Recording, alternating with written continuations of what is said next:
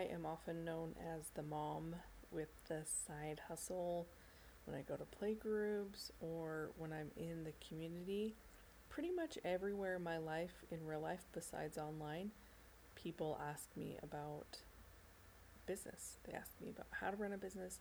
And most recently, somebody asked me, or a group of women asked me, how to raise entrepreneurial kids. And here's the number one thing that you can do to raise entrepreneurial kids. You're listening to the Disarming Honesty podcast with Jenny Hansen Lane. I spent the last decade or so studying emotional intelligence and the connection that it has to the entrepreneurial world.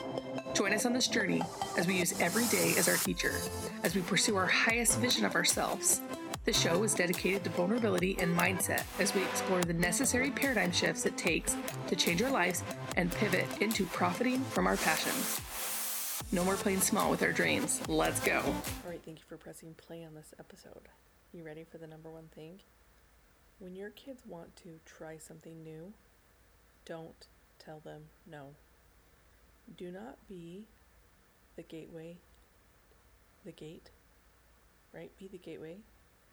You're the gatekeeper. Your job is to protect them. Your job is also to expand their mind. So when the kids want to make a recipe, make it with them. When they want to try a new art project, make it with them.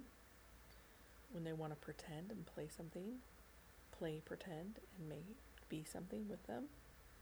Don't limit what they want because of your laziness or your lack of imagination. Find boundaries where you're okay saying putting on the schedule, but keep a list of what they want to do. Keep a list of the things that excite them because raising entrepreneurial kids, kids might become entrepreneurial without your help. But there's a lot of kids that are told no their whole entire life. And then they grow up thinking they can't do something because they were always told no.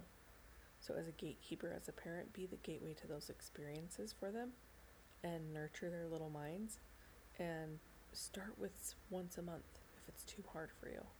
Start with once a week if you're easing into it. And do things together that are going to spark joy for them. Because there's nothing worse than someone growing up as an adult and having to work on those limiting beliefs that they can't do anything right or real or true or fun because they were never given permission as a child. All right, you guys, love you. Peace out.